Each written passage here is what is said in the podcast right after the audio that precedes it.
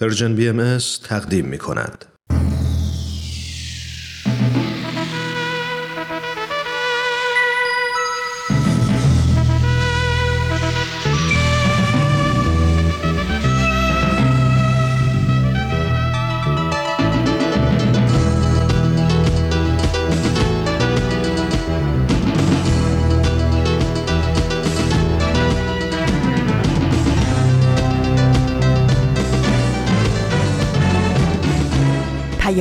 دوست. برنامه ای برای تفاهم و پیوند دلها.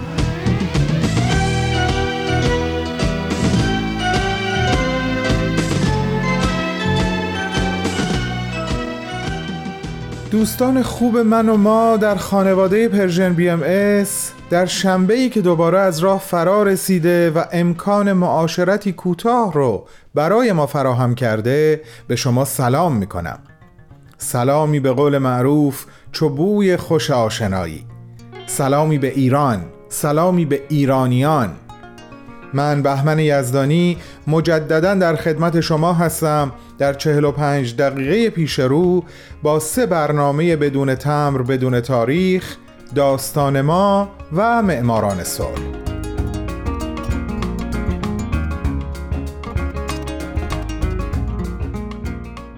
یکم فروردین ماه شما در سال 1400 که مطابق شده با دهم اپریل 2021 به خیر باشه الهی. همگی خیلی خیلی خوش اومدین. خب عزیزان کمی از ایام نوروز گذشته و کمی هم به ایام عید رزوان باقی مونده. چقدر لذت بخشه که ما هر سال رو با عید اندر عید آغاز می‌کنیم. به به. مبارک هممون باشه. حالا یه چیزی بگم. از بین دوازده روز عید رزوان یا بهتره بگم از بین سه روز اصلی عید یعنی اول و نهم و دوازدهم خوشبختانه روز دوازدهم شنبه هست و من با یک برنامه متفاوت به عید دیدنی شما میام و براتون یک سورپرایز دارم. خب تا بیشتر هیجان زده نشدم و کل قضیه رو لو ندادم لطفا با من راهی بشین تا بریم قسمت اول از نامه امروز رو گوش کنیم. تو این میونه راه عمر یک نگاهی پشت سرت بنداز بهمن. پشت سر. حرفای دلتو توی این نامه ها به اونها پر از یاد و خاطره ها و شادی ها از یابی ها از آثارشون. خیلی از اون آدم ها دیگه تو این دنیا زندگی نمی‌کنن تأثیری که روی تو یا بشینی براشون نامه میشه اما در عالم خیال نامه تو می‌تونی اونها رو براشون بفرستی. نامه هایی بدون تمر بدون تاریخ.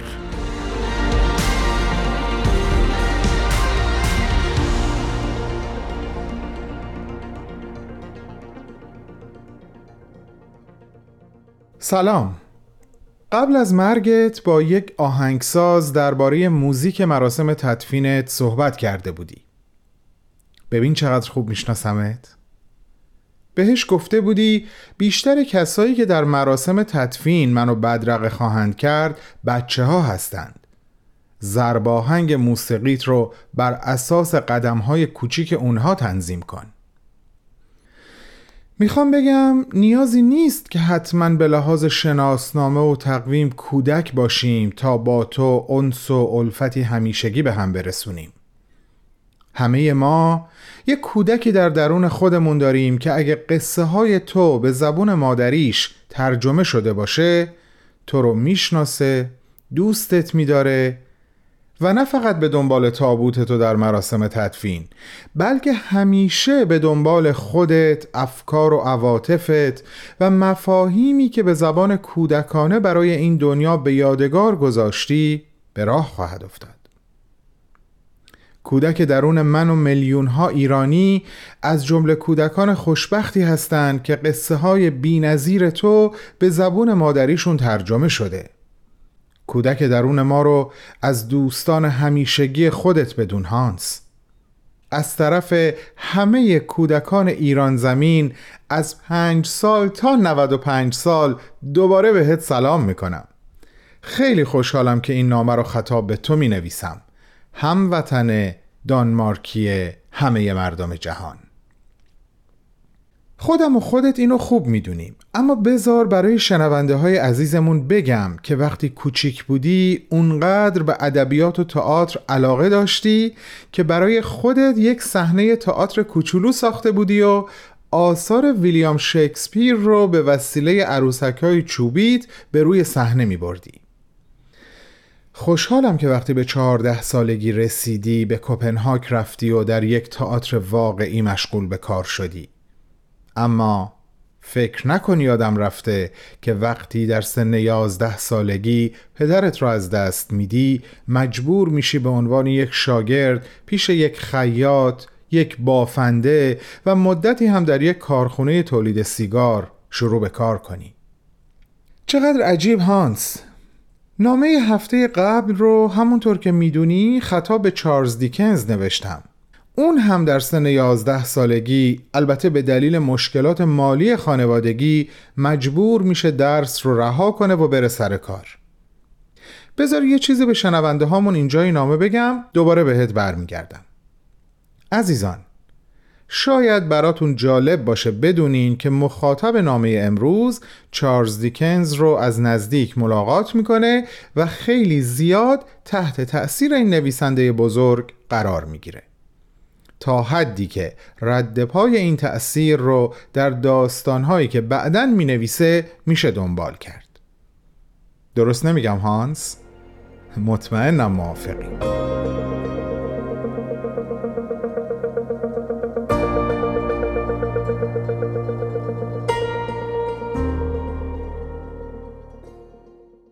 عزیزان خیلی خوش برگشتین. در ارتباط با همین قسمت اول از نامه امروز می‌خوام یک سوال کودکانه ازتون بپرسم در ارتباط با کودک درونتون که بهش اشاره کرده بودم شما برای کودک درونتون برای خوشحال نگه داشتنش امیدوار نگه داشتنش چه کارایی می‌کنین؟ بهش چی هدیه میدین؟ کجاها میبرینش؟ چه قصه هایی براش می‌خونین؟ یکم جدی بهش فکر کنین لطفاً؟ بریم یک قسمت دیگه از برنامه داستان ما رو گوش کنیم. بهتون برمیگردم. دنیا پر از قصه آدم هاست. داستانی از خنده ها و گریه ها. قصه از رفتن ها و گذشتن ها. از ماندن ها و همیشه ماندن ها. من کوروش فروغی هستم. و من حاله فیروزیان. قراره با هم پای صحبت های دو تا برادر دوقلو بشینیم. مهمون های امروز ما اسمشون حمید و غلامه که در دو قسمت از مجموعه برنامه های داستان ما شنونده تجربیاتشون میشیم. البته باید بگم کوروش به تنهایی میزبان این دو برادر عزیز هستش. این دو برادر پر از ذوق و شوق خدمت به جامعهشون هستن و بیشتر انرژیشون رو صرف همراهی با گروه های نوجوانان می‌کنن. مشتاق شنیدن تجربیاتشون هستم. حالا بریم و بیشتر با دو قلوهای داستان ما آشنا بشیم.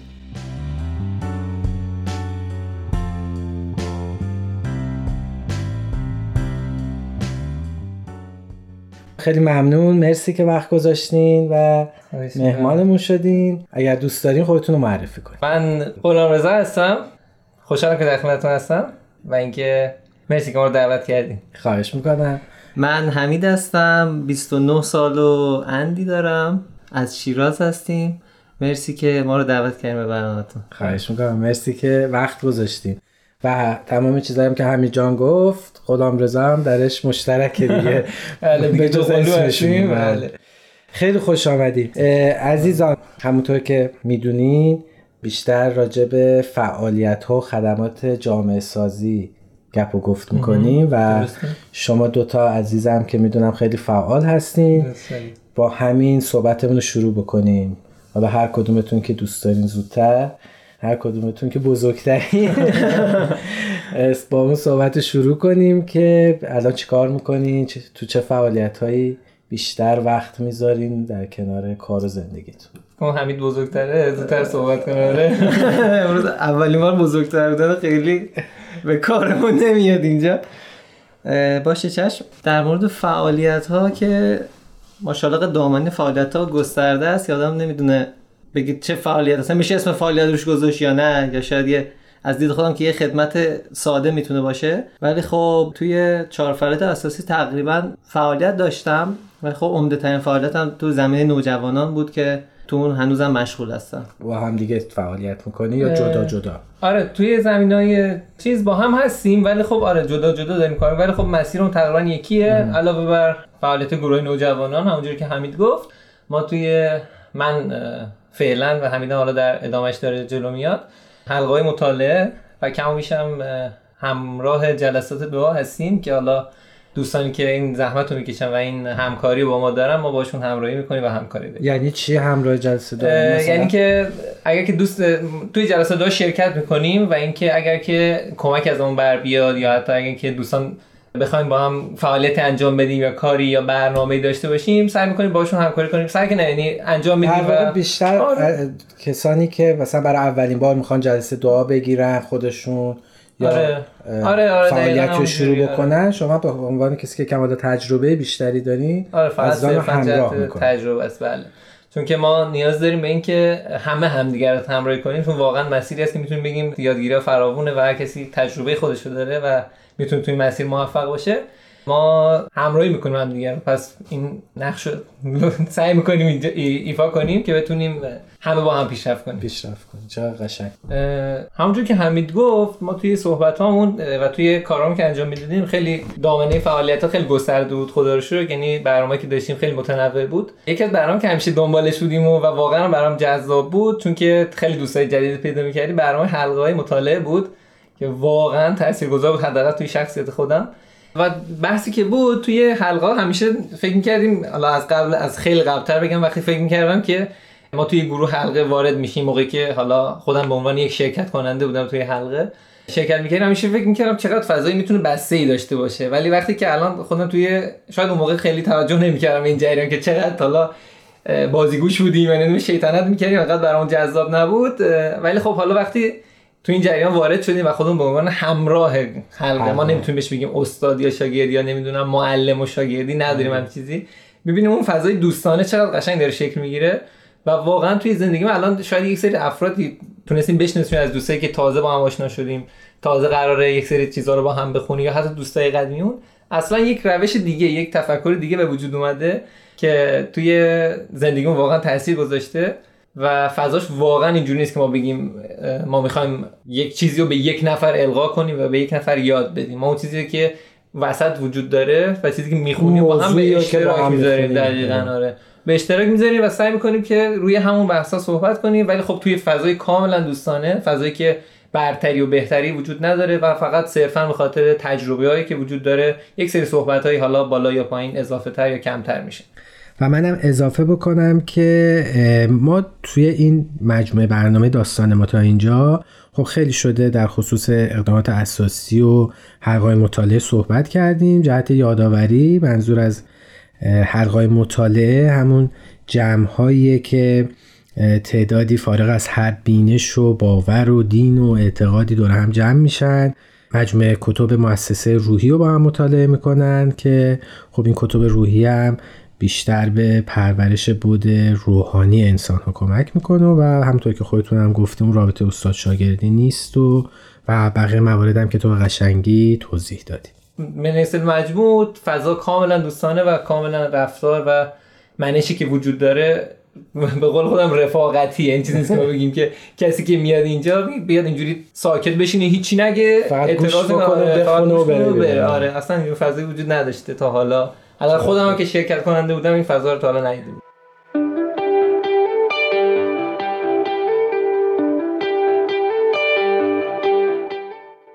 چیزی که حالا قلانگو من اولین خاطره که اومدم توی حلقه متفق فکر کنم 14 15 سالم بود تقریبا. دقیقا با اولین گروهی که شروع کردیم عموی بابام بود که به عنوان راهنما شرکت گروه تشکیل داد.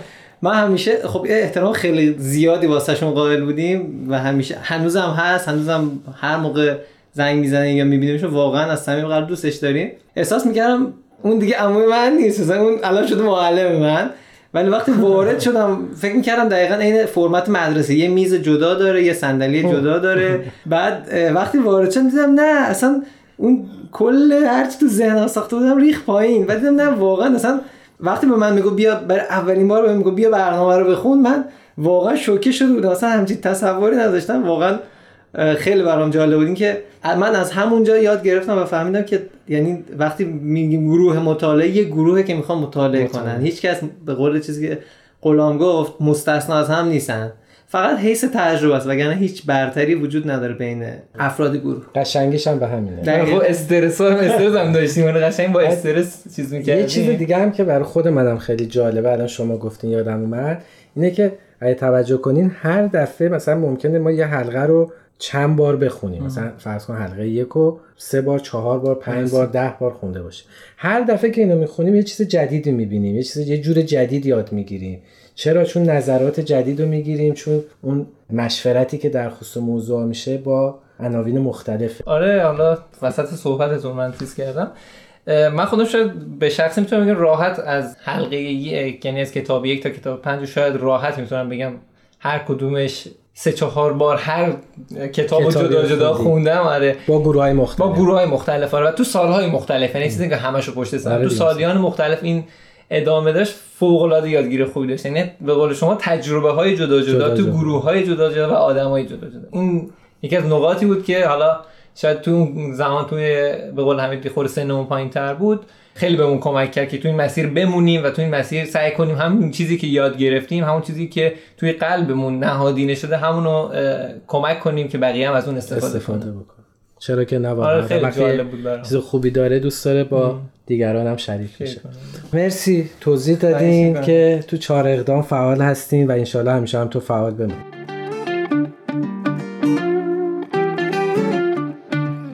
می‌خوای یکم از حال و هوای فعالیت های نوجوانان و جوانان بگین؟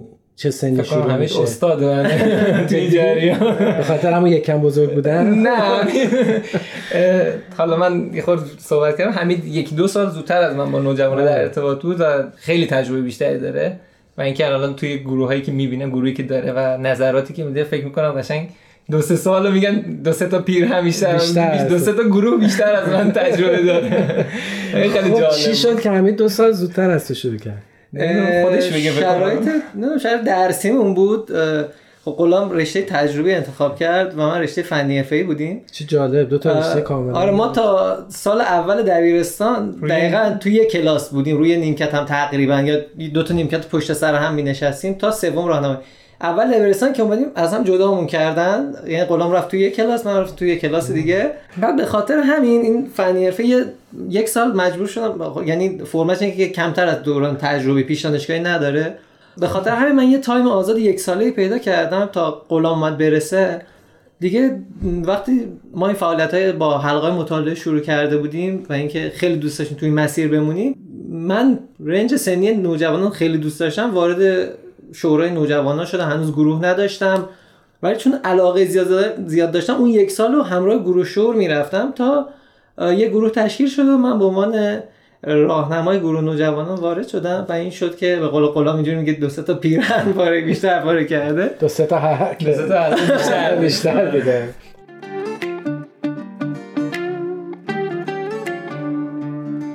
تو طول روز تو دل شهر قدم به قدم با حال بد یا حال خوب رو به شمال و جنوب با پای لخت رو زمین سفت. دندونم به هم چفت با مشت گره کرده. می‌کنم غم رو خفت می‌دونی گرده را گیر رسید. تک به تک بالا چید. ولی باز پردر آوردم. نوبت منم رسید. حالا که پرواز مال منه آواز مال منه. حالا که هرچی صحنه و نقش منو صدام می‌زنه. تو هم دست تو بده من. بده من. ماسه تو روحی توی تن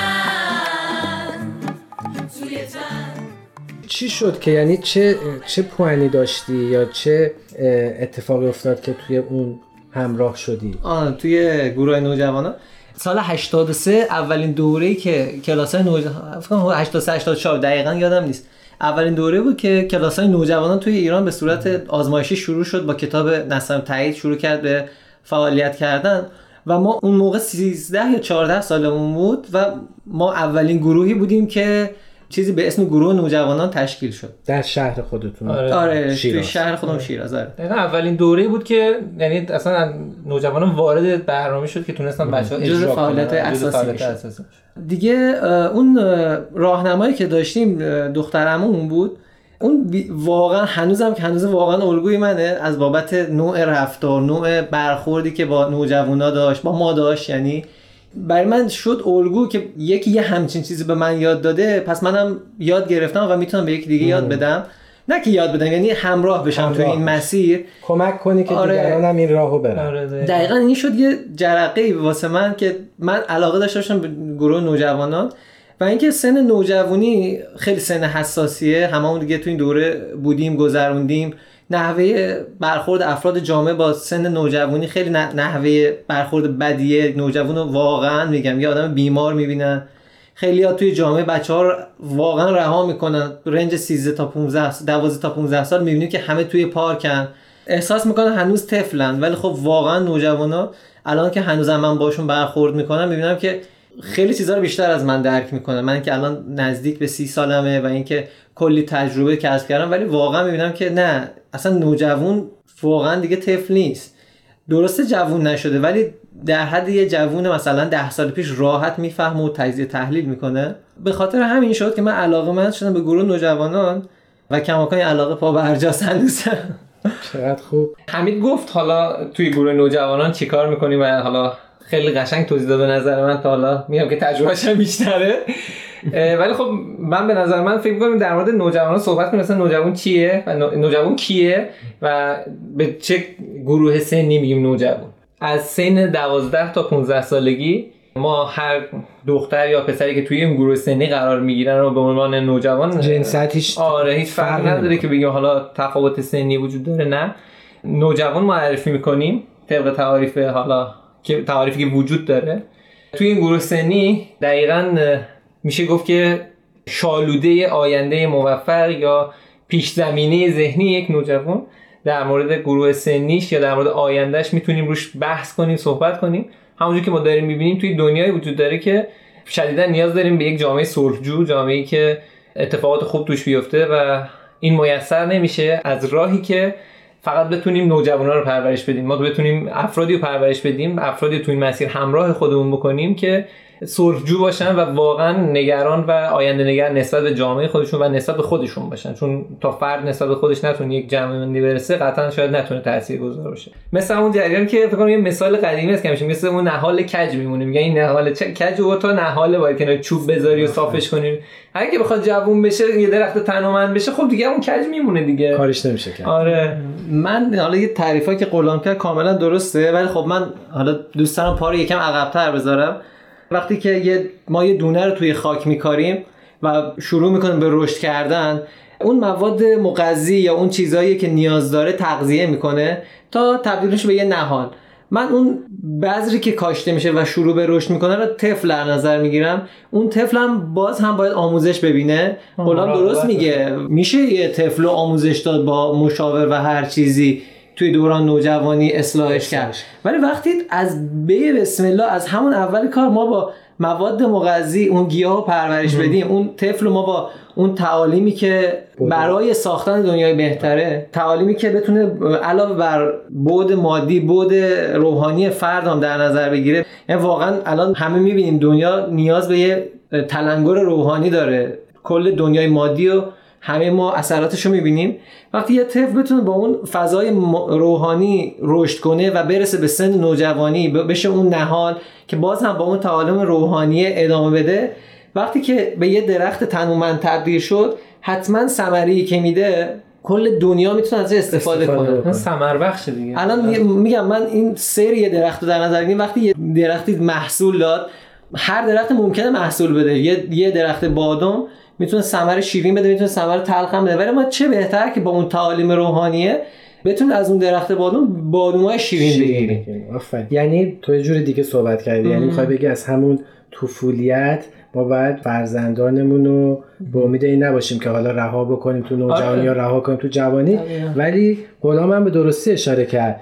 مثالی که غلام زد اون نهال هنوز اونقدر شک نگرفته. باز جا داره ولی یک کم دیگه بره جلو بشه جوانی و یک کم از جوانی بره بالاتر دیگه هی سخت‌تر میشه. تنومندتر میشه و شکلشو گرفته و سخت‌تر میشه. فکر کنم غلام ذهنشو کلا آماده نوجوانان کرده.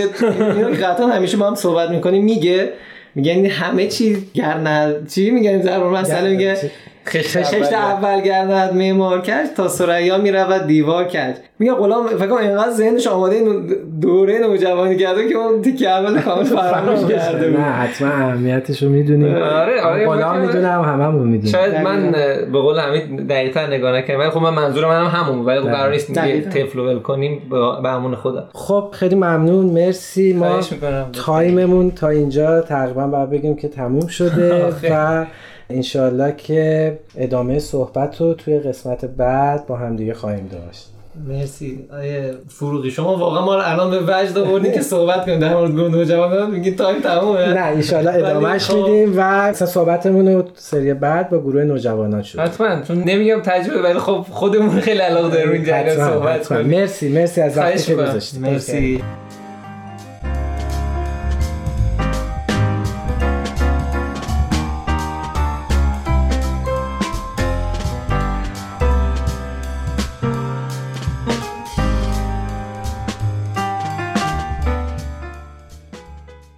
قسمت هم به پایان رسید.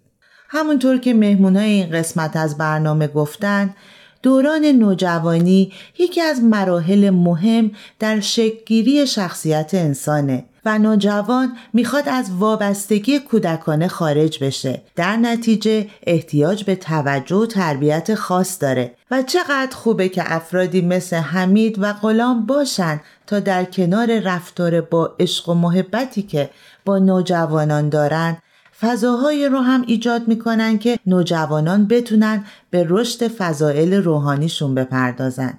شما شنونده های گرامی هم اگر در این خصوص اطلاعات بیشتری خواستین می‌تونید در at Persian BM در تلگرام به ما پیام بدین و از همین طریق می‌تونید نظراتتون رو هم با ما در میون بذارین. در ضمن یادآور میشم که می‌تونید پادکست برنامه ها رو از طریق همه پادگیرها دنبال کنید و اگه خوشتون اومد به ما امتیاز بدین و همچنین امکان شنیدن برنامه ها رو از تارنما، تلگرام و SoundCloud Persian BMS هم داریم.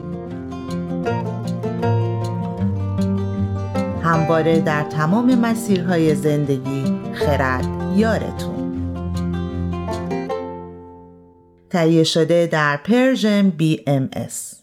دوستان خوبم خوشحالم که کماکان با هم هستیم و از طریق برنامه شنبه Persian BMS داریم با هم معاشرت می‌کنیم.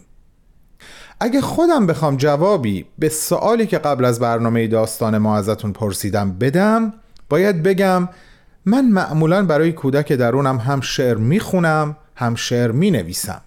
من کودک درونم رو با آهنگهای شاد میرقصونم و دروغ چرا؟ خودم هم باهاش میرقصم. حواسم هست همیشه تشویق رو جایگزین تنبیه بکنم براش. خب دلم نمی‌خواد حرفام شعاری بشه. پس بهتر ادامش ندم. ولی باور کنین همه سعیم در زندگی برای کمک به کودک ماندن و کودکی کردن کودک درونم همین چیزهایی هست که گفتم. ازتون در این لحظه خواهش می‌کنم به یک قسمت دیگه از برنامه هومن عبدی عزیز که اسمش معماران صلح هست گوش کنین. باز فرصت کوتاهی خواهد بود که با شما حرف بزنم. برمیگردم.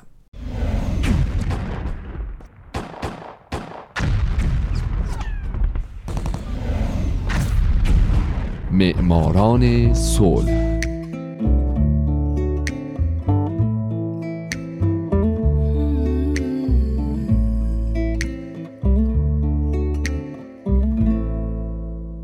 اینجا رادیو پیام دوسته و شما دارید به معماران صلح گوش می‌دید. لطفا این برنامه رو از دست ندید.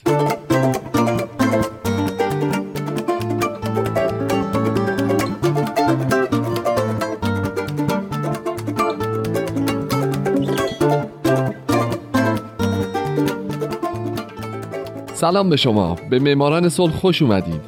من در این برنامه سعی می‌کنم به زنان و مردان و شرکت ها و مؤسساتی بپردازم که به خاطر فعالیت هاشون به نوبل صلح دست پیدا کردن. کسانی که یا تمام زندگیشون رو وقف صلح کردند یا در برهی از زمان کاری کردند که دنیا برای ما جای امتری بشه. من هومن عبدی از شما می‌خوام که به معماران صلح شماره 9 گوش بدید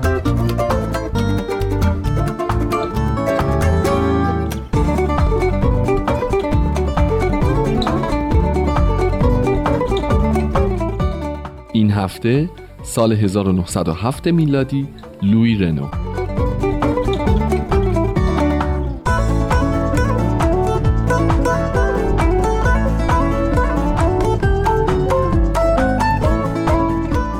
در سال 1907 میلادی دو نفر برنده جایزه نوبل صلح شدند. ارنستو تئودورا مونتا و لوی رنو. لوی رنو در 21 می سال 1843 در آوتن فرانسه متولد شد و در 8 فوریه سال 1918 در باربیزن همین کشور درگذشت. او استاد حقوق بین الملل بود. در واقع میشه گفت که رنو یکی از پیشروان در این زمینه بود. همچنین لویی عضو دیوان بین المللی لاهه بود و در مجموع به خاطر فعالیتاش تو همین زمینه یعنی حقوق بین الملل در سال 1907 میلادی شایسته دریافت جایزه نوبل صلح تشخیص داده شد و این جایزه رو گرفت.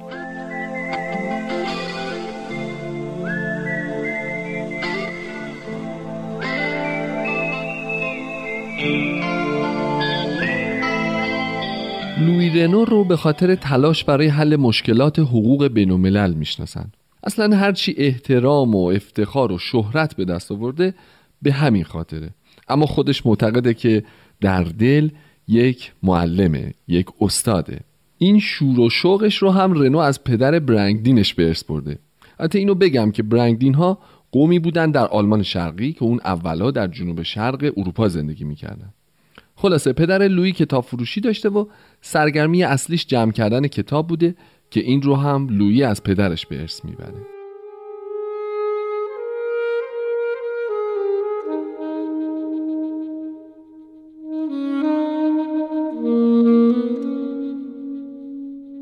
لوی رنو اصولا آدم با استعدادی بوده شاگرد ممتاز کلاسش در کالج آوتن بوده و قبل از اینکه پاشو بذاره دانشگاه جوایز زیادی رو در زمینه فلسفه، ریاضیات و ادبیات به دست آورده بوده.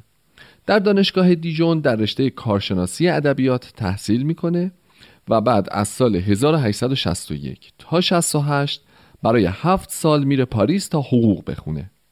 او موفق میشه سه تا مدرک معتبر در این زمینه بگیره که بالاترینشون مدرک دکترا بوده. همچنین علکی پلکی هم مدرک دکتراش رو نگرفته. یه جایی خوندم که تمام مدارک دانشگاهی که رنو گرفته با کسب افتخارات فراوونی همراه بوده. یعنی مسئولان دانشگاه اصولا باعث افتخارشون بوده که لویی تو دانشگاهشون درس میخونده.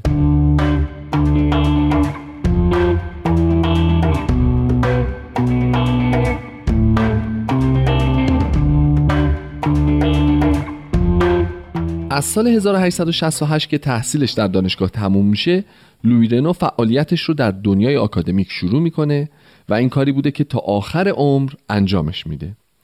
در این سال رنو 25 سالش بوده که به عنوان مدرس در زبان رومی و بعد در حقوق تجاری به دانشگاه دیجون برمیگرده اما این بار به عنوان استاد دانشگاه برمیگرده. در سال 1873 عضو هیئت استادان حقوق دانشگاه پاریس میشه و در زمینه حقوق جنایی کار می‌کنه. اما سال بعد فرصت این رو پیدا می‌کنه که در زمینه این که دوست داره بالاخره به فعالیت بپردازه یعنی تدریس حقوق بین الملل و رنو این فرصت رو از دست نمیده.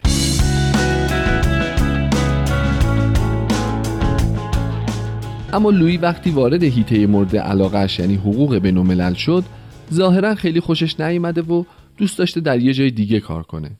اما بعد از هفت سال کار در این زمینه اعتبار خیلی خیلی زیادی کسب می‌کنه خیلی ها رو آموزش میده پنجاه یادداشت و مقاله و همچنین یک کتاب منتشر می‌کنه به نام مقدمه بر مطالعه حقوق بین‌الملل.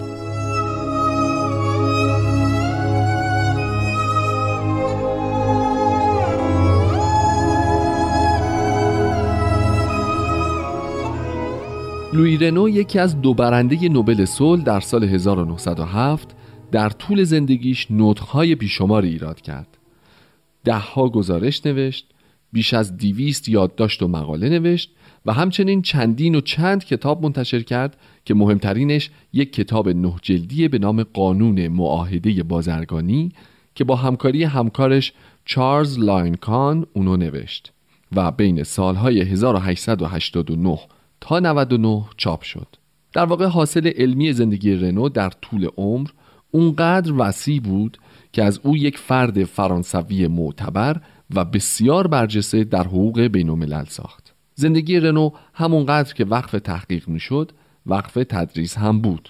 او سخنرانی های بسیار زیادی در دانشگاه پاریس دانشگاه علوم سیاسی و مدارس نظامی داشت. استاد راهنمای 252 رساله دکترا بود و استاد دانش آموزانی که بعضیاشون بعدتر به پست های دیپلماتیک مهمی در فرانسه یا خارج از این کشور رسیدند.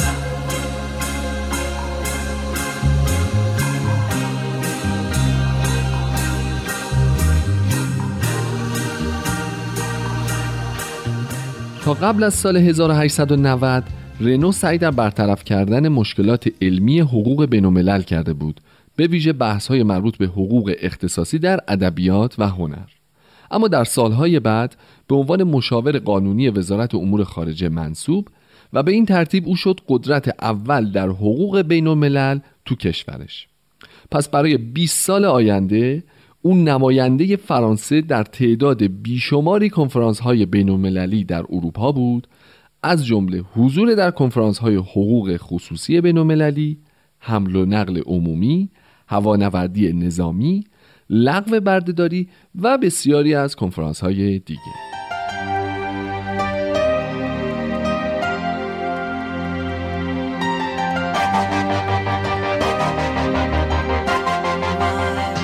همچنین زمانی که دادگاه لاهه برای اداره پرونده های داوری بین باز شد رنو به عنوان یکی از اعضای هیئت منصفه 28 نفره انتخاب شد. او در 6 پرونده نقش بسیار مهمی را ایفا کرد.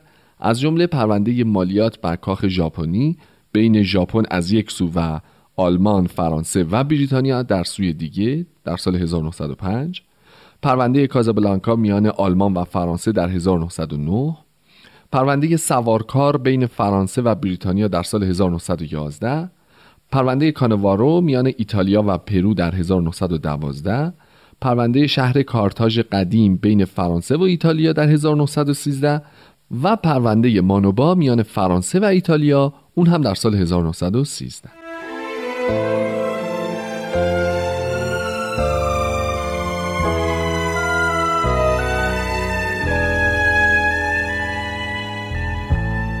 در اولین کنفرانس صلح لاهه در سال 1899 رنو گزارشگر کمیسیون دوم بود. در کنفرانس دوم در سال 1907 اون دیگه شخصیتی مطرح تو کنفرانس بود و بعدش شد گزارشگر کنوانسیون مربوط به آغاز خصومت گزارشگر کاربرد کنوانسیون ژنو در جنگ دریایی گزارشگر افتتاح دادگاه بینالمللی جوایز و تعریف حقوق و وظایف کشورهای بیطرف در جنگ. لوی رنو در طول زندگیش افتخارات زیادی رو به خاطر موفقیتهاش به عنوان معلم، دانشمند، قاضی و دیپلمات کسب کرد. از جمله مدال افتخار لژیون دونور و آکادمی علوم اخلاقی و سیاسی در فرانسه یا 19 نشان خارجی و چندین نشان افتخار از دانشگاه های مختلف او از سال 1914 به عنوان رئیس آکادمی حقوق بین در لاهه انتخاب شد لویی هیچ وقت بازنشسته نشد و پس از تدریس در آخرین کلاسش در ششم فوریه 1918 برای تعطیلات کوتاهی به ویلاش در باربیزن رفت بیمار شد و دو روز بعد همونجا درگذشت.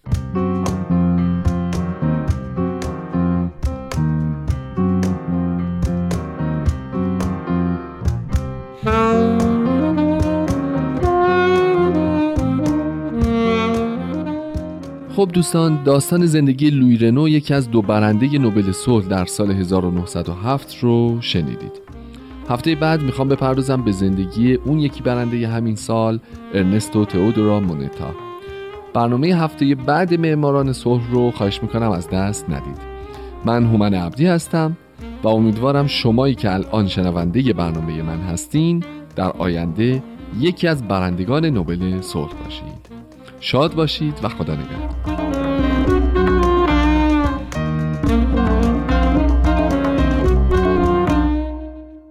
سلام و عرض ارادتی دوباره به شما.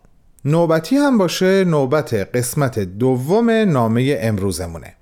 فقط یک یادآوری کوچولو داشته باشم از app Persian BMS که اگه اونو روی گوشی هاتون داشته باشین هر موقع شبانه روز به همه برنامه های ما دسترسی خواهید داشت. بریم سراغ قسمت دوم نامه امروز. بفرمایین خواهش می‌کنم.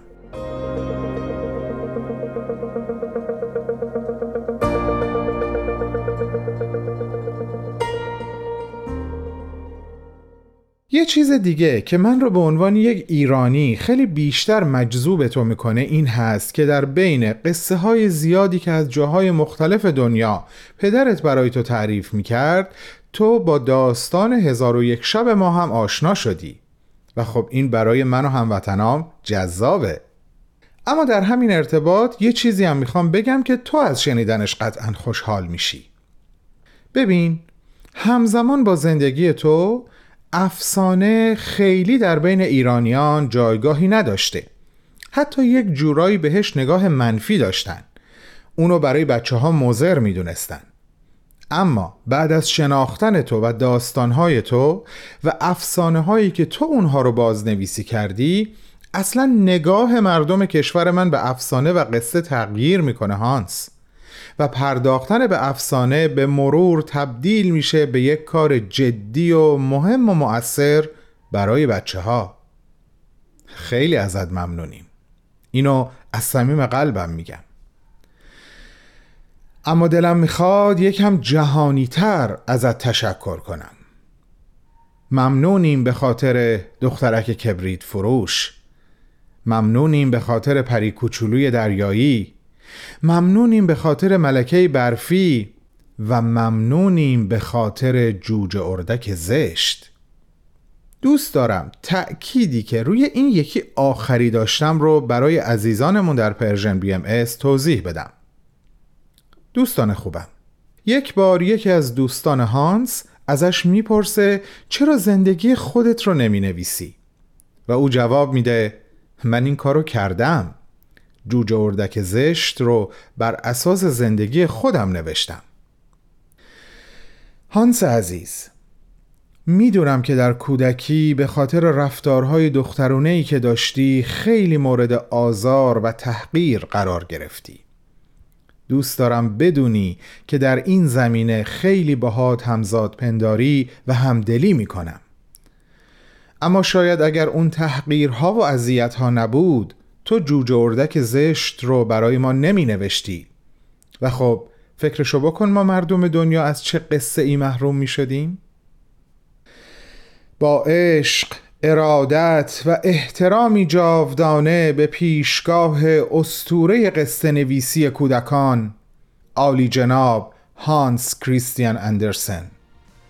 بهمن و همه دوستانش.